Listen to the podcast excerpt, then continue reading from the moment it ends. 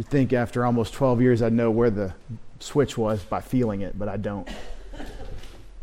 If you'll turn in your Bibles, please, to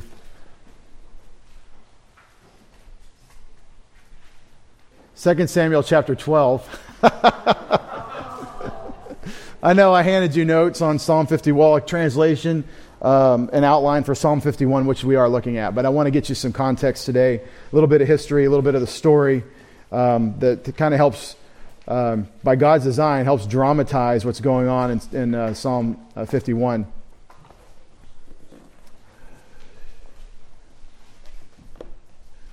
This, the life of David is intriguing because so high and so low, the ups and downs of David's life with the Lord, I mean, with walking with God, and the consequent blessings of David's life, and the, the cursings, the discipline that God brings on David and his household. Um, it's, it's fascinating. Uh, it's epic. It's the saga, the epic of the Old Testament, really, um, after the, the Exodus event. And um, this is the, uh, the outcome of David's sin with Bathsheba, which you can read about in 2 Samuel chapter 11. And uh, just real quick, just show you how this story works by the design of uh, probably Nathan who wrote this, or one of the prophets in the school of the prophets. It happened in the spring. This is uh, 2 Samuel 11 1. It happened in the spring at the time when kings go out and go out and come in in Hebrew in the Bible usually refers to warfare. I'm a little child, I don't know how to go out and how to come in. This means I don't have any clue about how to uh, defend this country when Solomon says that. Well, David doesn't go out. When the kings go out to battle in the springtime, that David sent Joab and his servants with him and all Israel, and they destroyed the sons of Ammon and besieged Rabbah, but David stayed in Jerusalem. Really important the way that verse is framed. When kings go out is how the thing begins, and David stayed. So the story of David's greatest failure in his life is begins with the wrong place at the wrong time. A man in the wrong place at the wrong time. And since I'm not preaching adultery today, but I do want to help you with sexual sin, the most important thing in terms of um, preventing sexual sin is not um, hormone therapy or whatever people try. I mean, it is good if you're struggling, it is good to go for a run or take a cold shower. But the main thing, in summary, as you watch the Bible on sexual sin, is setting conditions. Setting conditions. Don't hang out where Bathsheba is taking a bath, especially when there's duty. When, you're, when you have duty to conduct, don't forsake your duty and put yourself in a dangerous position, a precarious place where, first of all, your conscience is already defiled, so you're already weakened, and then Satan comes with an attack with some sort of temptation. And the complex combination of your sin nature and the lust of the flesh and the attack of the enemy of God, Satan and his fallen angels on you, and the spiritual warfare that we're having means that we must set good conditions. Set conditions for success where sexual satisfaction is in God's institution of marriage. God's design for us is to have certain appetites, and these appetites are to be fulfilled in the right context, in the right way.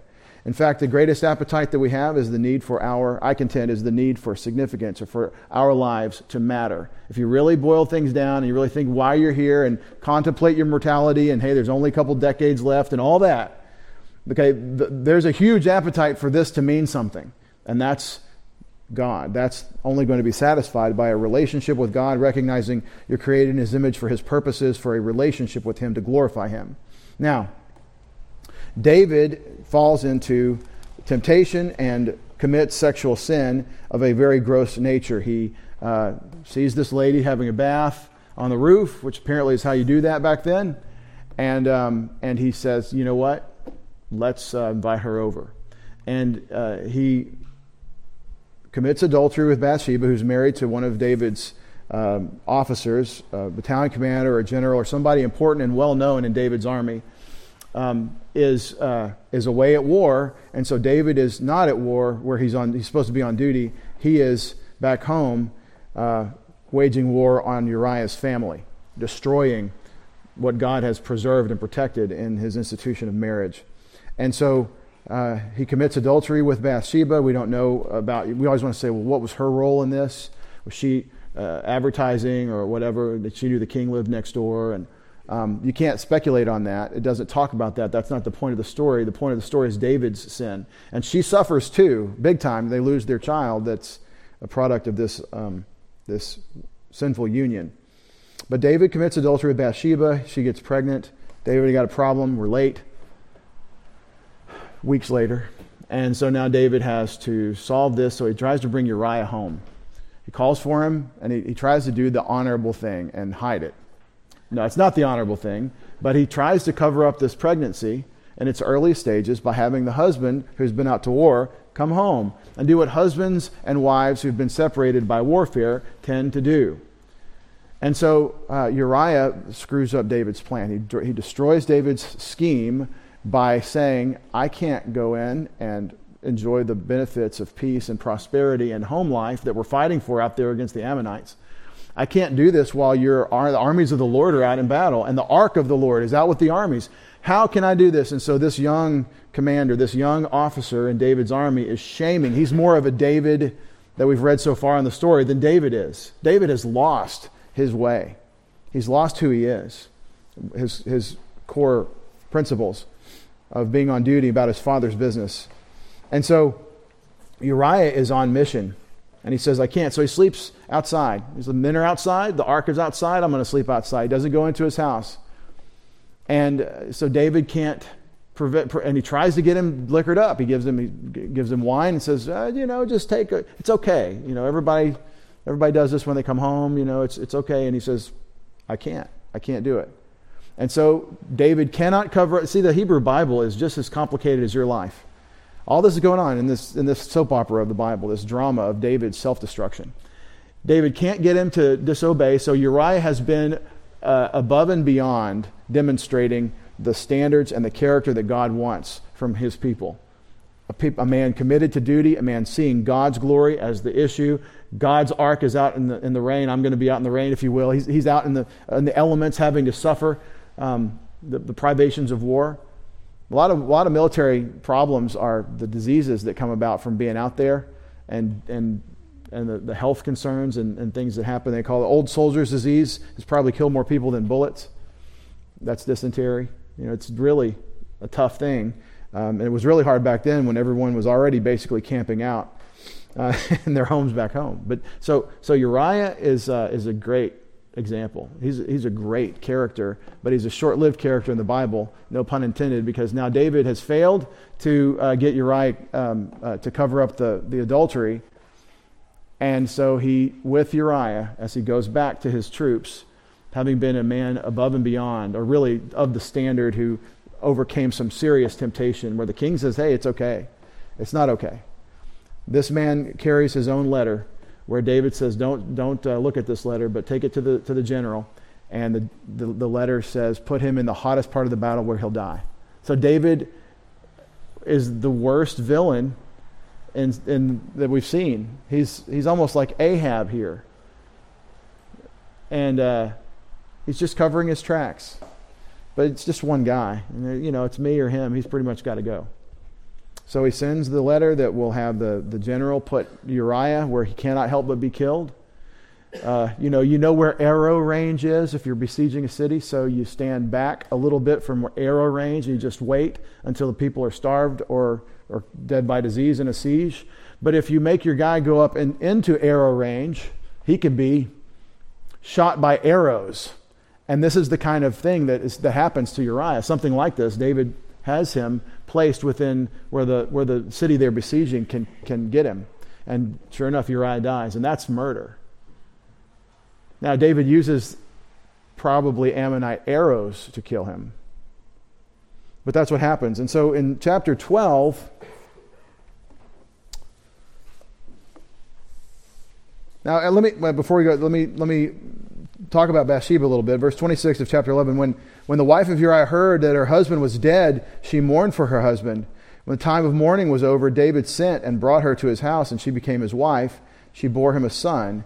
But the thing that David had done was evil in the sight of the Lord.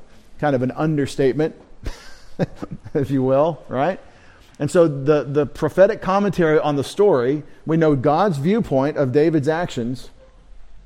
There is no oppressing the, the, the weak by the power of the, of the, the, the strong in God's economy. You're supposed to have one law in, in Deuteronomy and in Exodus, Leviticus. You're supposed to have one law for everybody, and you don't give favoritism to the poor or to the rich, but everyone is under the same law. And so David has acted like the kings of the Gentiles. He's acted like the king, the people that run uh, our federal government. That he's just acting in his interest, covering his tracks, making alliances and arrangements. is very uh, godless what he's done, but God is there and he doesn't approve. And so then the Lord sent Nathan. How did Nathan come about to, uh, to go to David? How did the prophet come to the king? You know, the king can kill a prophet. A lot of the prophets were killed by the kings of Israel. This is, this is the thing. Prophet isn't untouchable. If I'm, if I'm already godless in my thinking, I'm already killing people who are uh, more like I should be than I am. If I'm already murdering Uriah, then the prophet's at risk. See, I don't think Nathan said, hey, you know what? I want to go get my head cut off. God said, Nathan, go talk to David.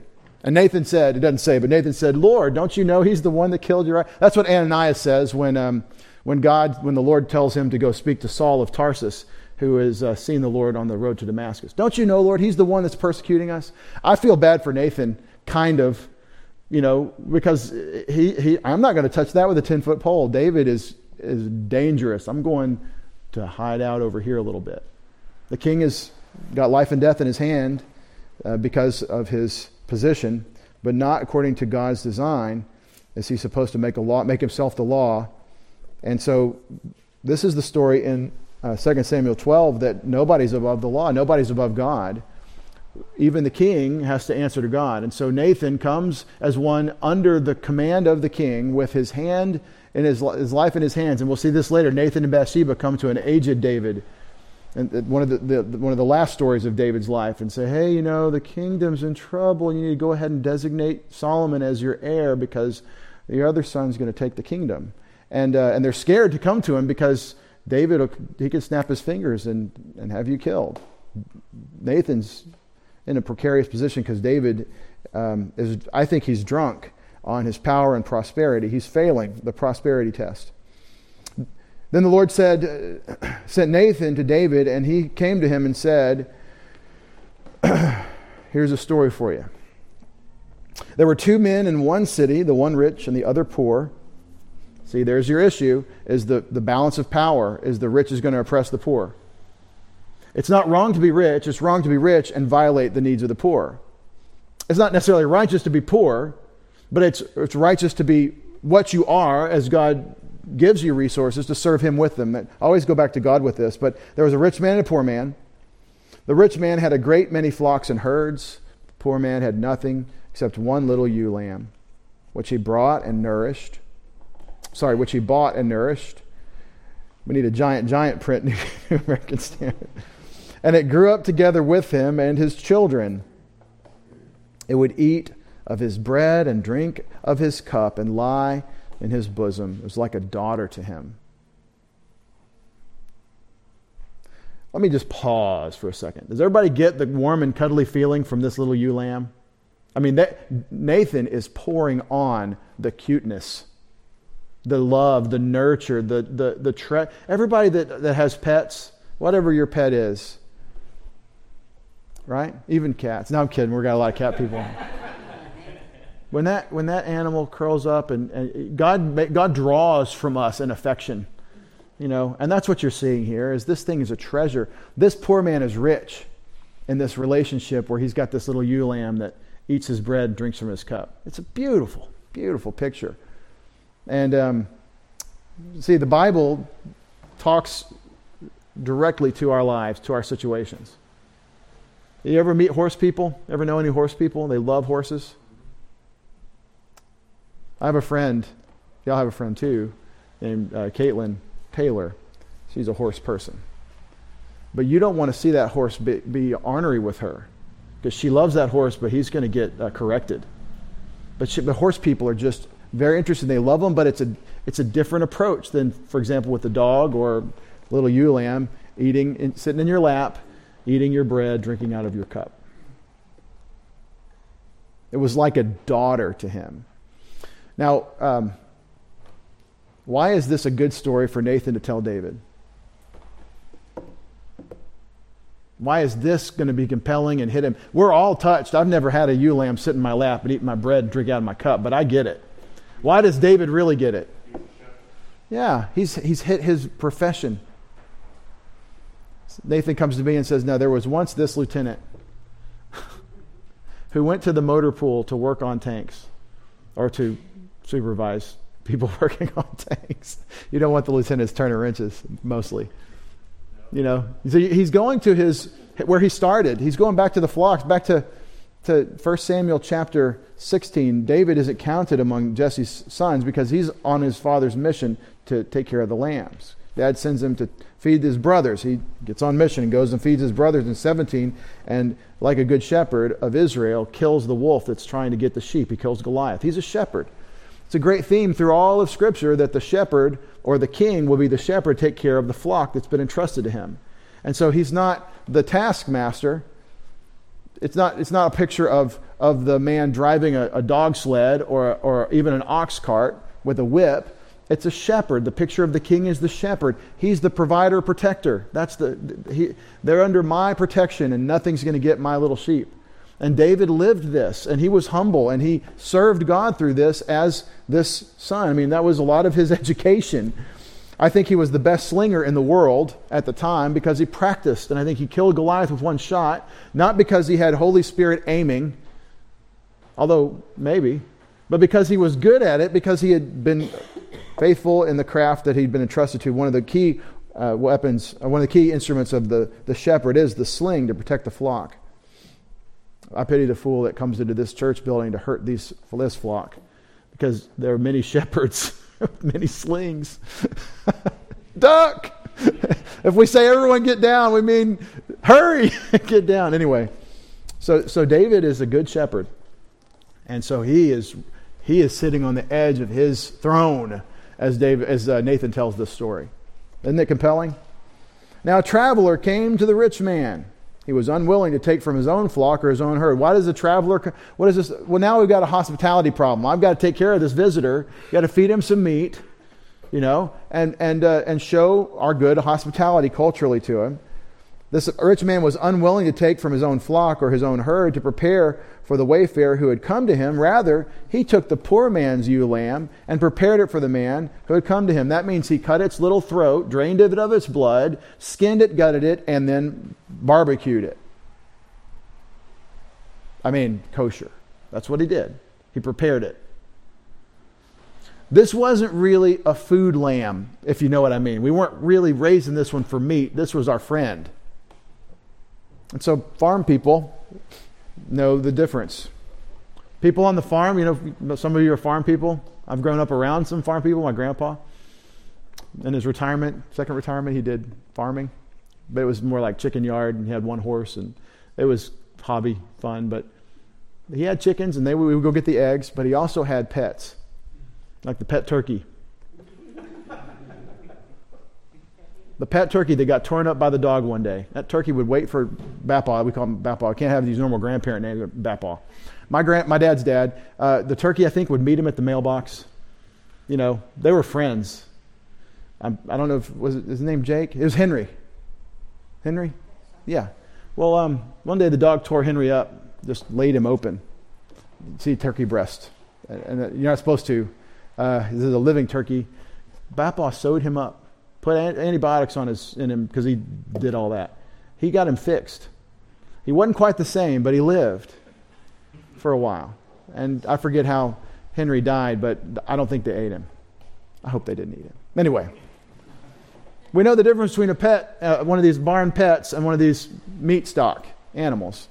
And so this is a great breach of character or breach of, a protocol where the rich man has oppressed the poor man, taken his wealth. The one thing that gave his life then we know of that he really enjoyed. He was a man of humble means, and he had this one source of a blessing from God that, that he enjoyed, that we know about, was this little ewe lamb.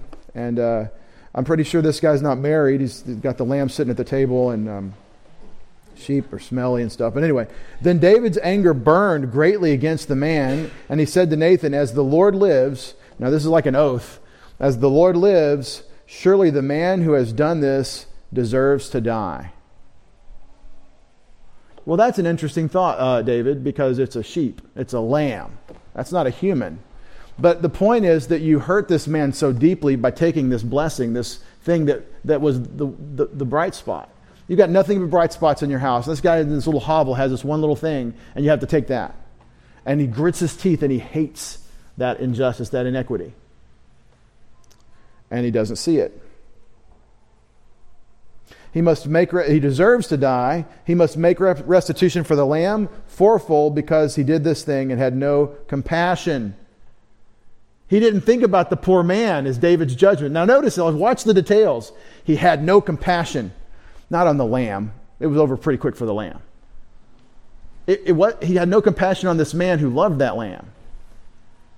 That's awesome.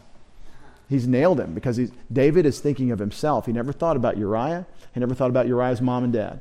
He never thought about the, the consequences in Bathsheba's life. There might have been a thing. They might, apparently, they were close, developed a rapport. I would, call it, I would call it lust more than love, but this man deserves to die. He must make restitution. Nathan said to David, You are the man. So I'm just waiting for David to come down with a judgment, and that saves me from having any relationship to becoming the, the target of David's fury. David has judged himself, and now I just have to make the equation. You're the one. You are the man. That, that's Nathan right there. I've been teaching him from very little to say, You're the man, because my name's David. This is kind of funny. You're the man. I mean a different thing when he says it, but uh, you are the man.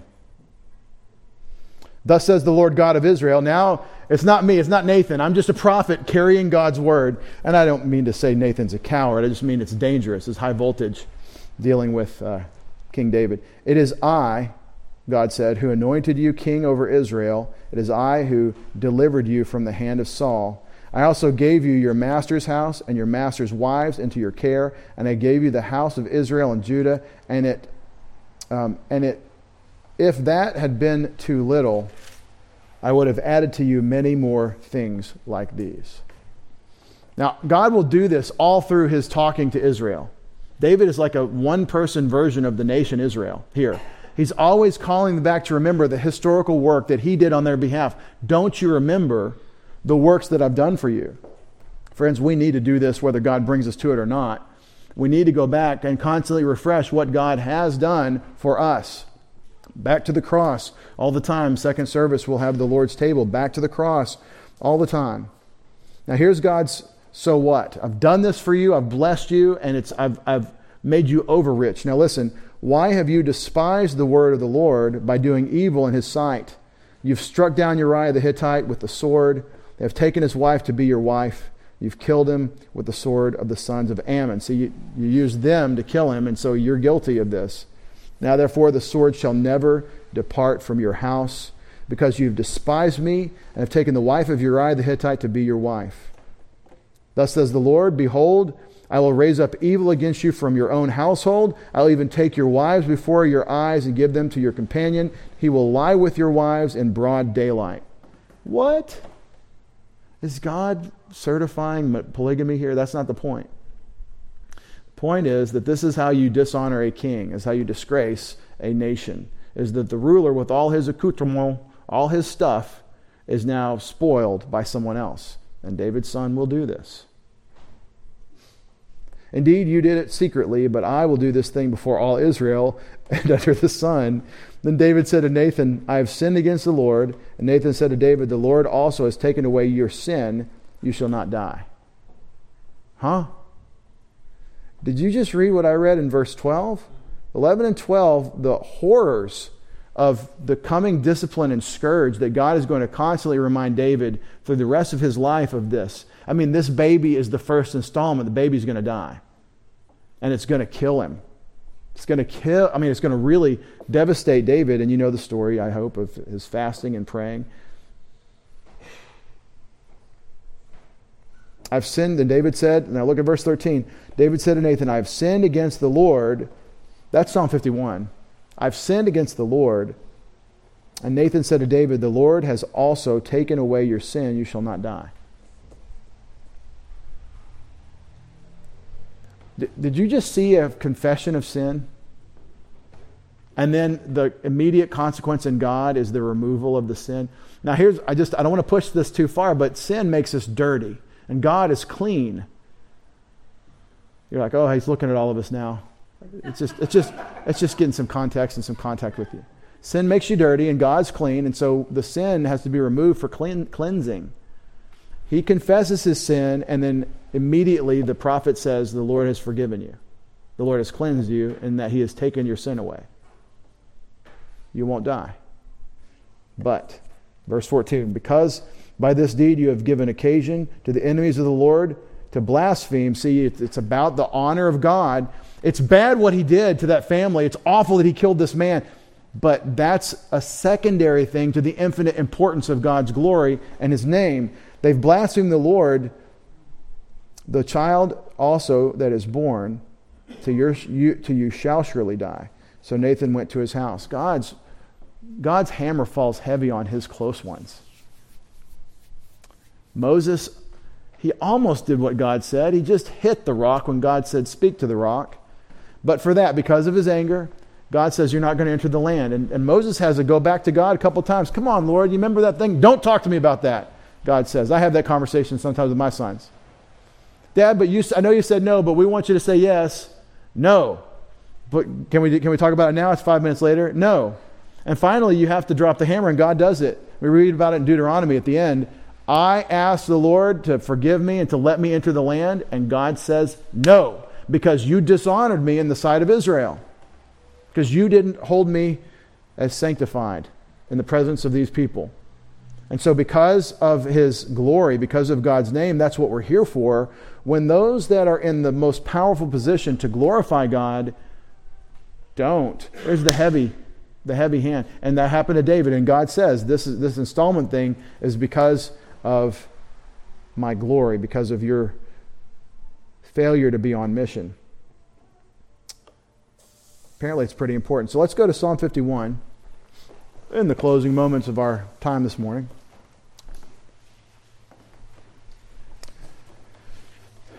I'm glad to confess to you that I have wrestled and wrestled and wrestled with the structure of Psalm 51. I know I can look it up in so and so's commentary. The best commentary in English on the Psalms is probably um, the three volume thing just put out by Kregel. It's, um, it's just Psalms by um, Allen Ross. I think that's, if you want exegetical commentary in depth on Psalms, it's, it's Allen Ross. Um, as a Bible believing, Mosaic authorship of the Pentateuch kind of Christian scholar of Hebrew, but um, I didn't look at his outline. I agonized and prayed over it, and, uh, and I'm going to show you my outline today. In verses 1 through 4, I think you have, as you see in your notes, a summary request from David for forgiveness and cleansing on the basis of God's grace. I need you to clean me up because of who you are, because of your character, which is how he opens in verse 1. In verses 5 through 7, in verses 5 through 7, you have the concept and focus of sin and the need for inner cleansing, for the inner man. It's about the inside. I think that's what's going on in verses 5 through 7 sin and inner cleansing. And he starts, Behold, in iniquity or in sin my, I was brought forth, and, my, and in sin my mother conceived me. And that inside thing about the inner, like, gestation, I was brought forth and conceived. Now, behold, truth you've desired or delighted in in the dark, in the secret self, in that inner recess. And in silence or secrecy, wisdom, you will make me know. See, it's about the inner. That theme is tight there. And so now he's asking in verse 7 for God to do something that will actually clean him up. Purify me with hyssop, and I will be clean. Wash me in more than snow, I will be white. This is a spiritual inner refreshing. Is it talking about sin? It's the same thing we just had in verse 12 of 2 Samuel 12. 2 Samuel 12 12. David confessed his sin, what is it, 13? 12 13. He confessed his sin, and then immediately he has the oracle, the, the, the, revelation from God through the prophet Nathan your sin is forgiven or your sin is removed. And so um, I think the hyssop is important because Exodus chapter 12, because it is the application of the blood to the lintels, it is the applicator. of the blood of the covenant. I talked about this a little bit on Wednesday. I think the hyssop is a reference to that which will really clean you, and it is that work of God on the inner person portrayed in blood through all the sacrifices. But it's not the physical sacrifice, and he's going to make that clear. I, I can't even go offer my sacrifices. I need you to clean me first. It's about inner cleansing, it's about the spiritual life, it's not about the outward ritual. In verses 8 through 12, I think he has a chunk where the concept is joy because we have fellowship with God. I'll, I'll show you why I think this is the inclusio in verse 8. You will make me hear joy and jubilation. They will shout in celebration the bones you have broken. Now look at verse 12. Restore to me the joy of your salvation. With a spirit of steadfastness, you will sustain me. It's almost the exact same structure in verse 12 as you have in verse 8, which is the frame. We're talking about joy. It's really good to have this as our discussion today, kind of focus on this a little bit in this psalm. Um, it's easy to get mechanical about the spiritual life and forget that it's a real life. You're not a machine, and you need to rejoice. And sometimes, well, perhaps all the time, you need God to enable you to produce in you this joy. The Apostle Paul says part of the fruit of the Spirit is joy. He commands, rejoice always. Again, I say rejoice. in Philippians 4 4. And so David is looking for this restoration to joy. And maybe, maybe this is where the well runs dry for you sometimes. Maybe you say, you know, I don't even know what joy means today. I don't have any joy. And um, I, I know it's easy to try to say, well, it's not about how you feel, it's about what you know and what you think. But by God's design, thinking God's thoughts after Him is designed to produce in us joy. And that is a feeling. I believe the best definition, whether you're in the Old Testament or the New Testament, for joy is that response of soul that comes about because of favorable information, good news. Good news that I become aware of elicits in me an elation. I'm made that way. You're made that way. If you're impervious to this response on hearing good news, this is a cause for you. This is something to go to God about, just like David does. You'll make me hear joy and jubilation. You'll, they will shout in celebration the bones you've broken. As the request, the expectation of God's restoration to joy. Now he wants fellowship with God in verse 9. Hide your face from my sins and all my iniquities wipe clean. See, I, I, when I'm out of fellowship with God, when I'm not having fellowship with Him, I think He's hiding His face from me because there's a dirty problem and He's separated. And so, you know about this. If you don't give kids the, the, your attention, if you withhold attention from them, don't give them your face, uh, if they have any sensitivity at all, they'll start to kind of seek it. They want that. And David's going after that. But interestingly, don't look at my sin. Wipe me clean.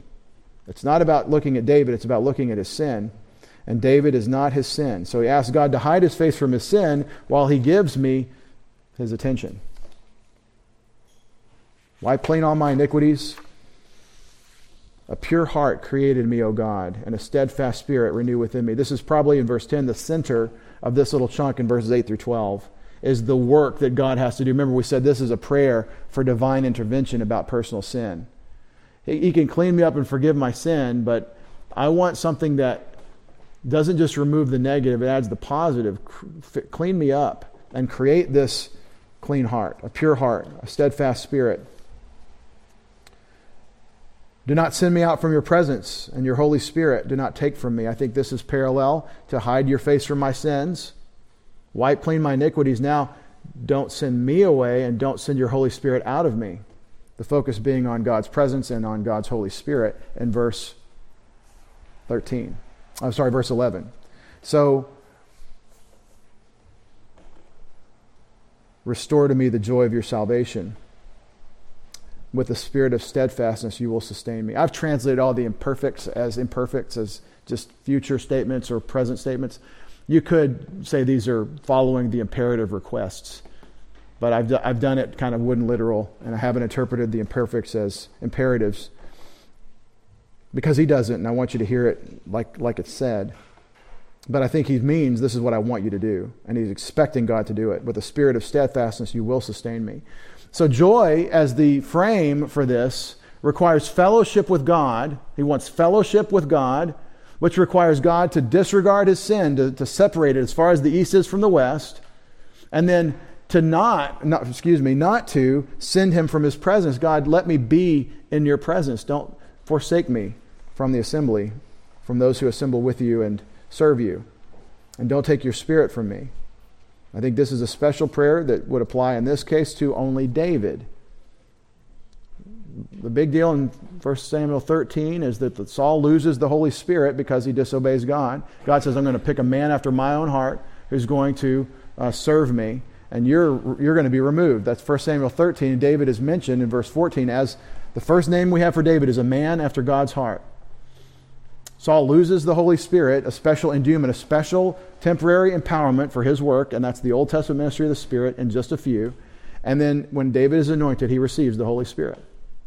This is for the king. Don't stop me from doing the work. And I think it's a prayer that he not die. And I think it's a prayer that is fulfilled just there in 2 Samuel 12, 13. You confess your sin, you won't die. you you, you will be you, removed, your sin is removed. But notice that the frame of joy seeks fellowship with God, and that's the source of our joy. And I said Wednesday night, the problem with us is when we look at ourselves, we look at what, what David is doing, do we want this? Do we want God to fully characterize us with Himself?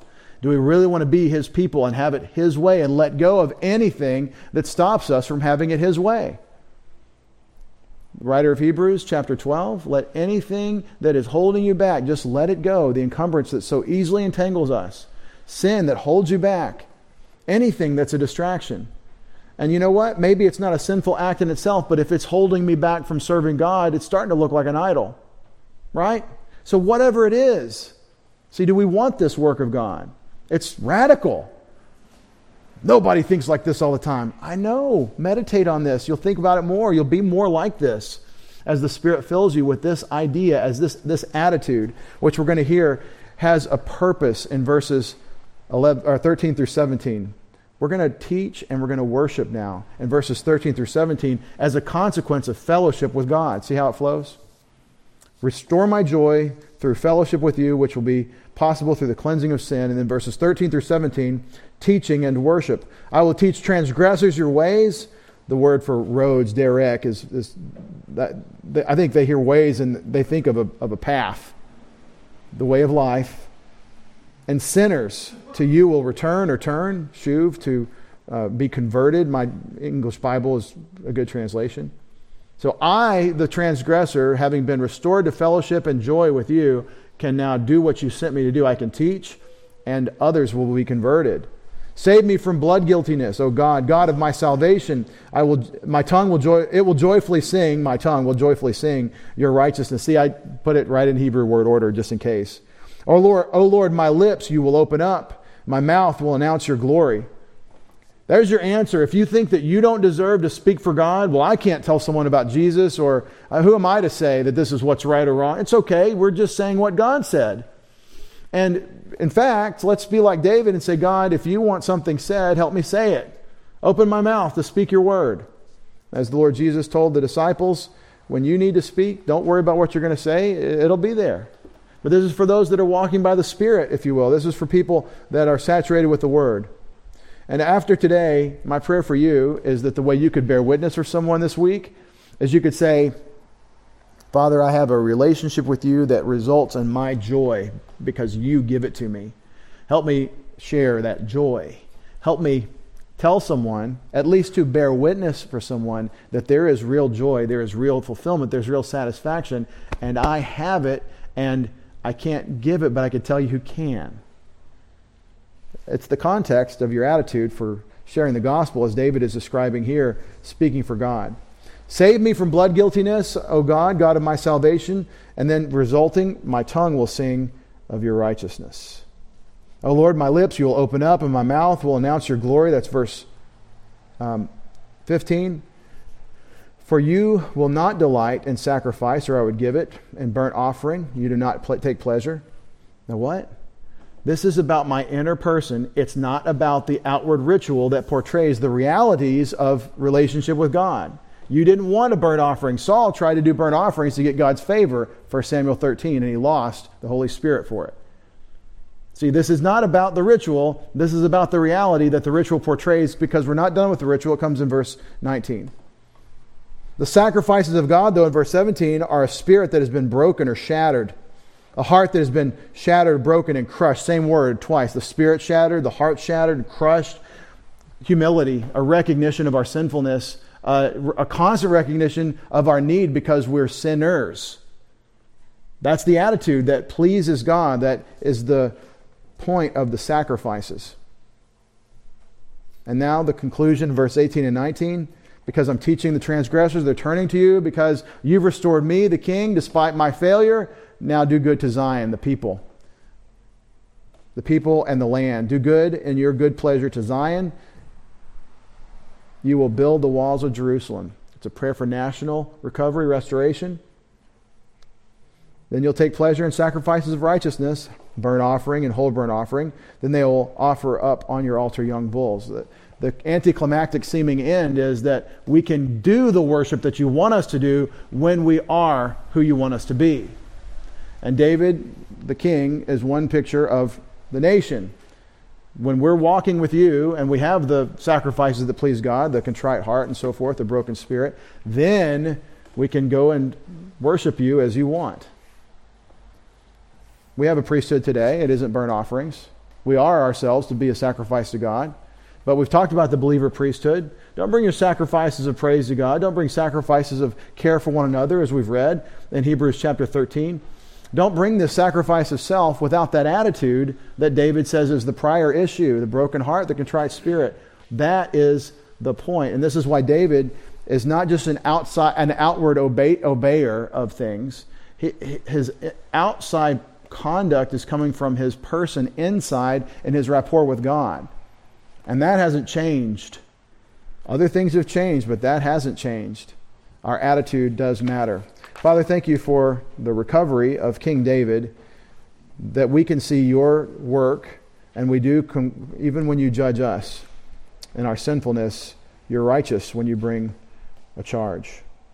You're holy when you judge. Thank you for the joy of our salvation and the purpose of that joy, that we would speak your truth and sinners would be converted. Give us wisdom to, like David, be humble before you and bold in your power with your truth. In Christ's name we pray. Amen.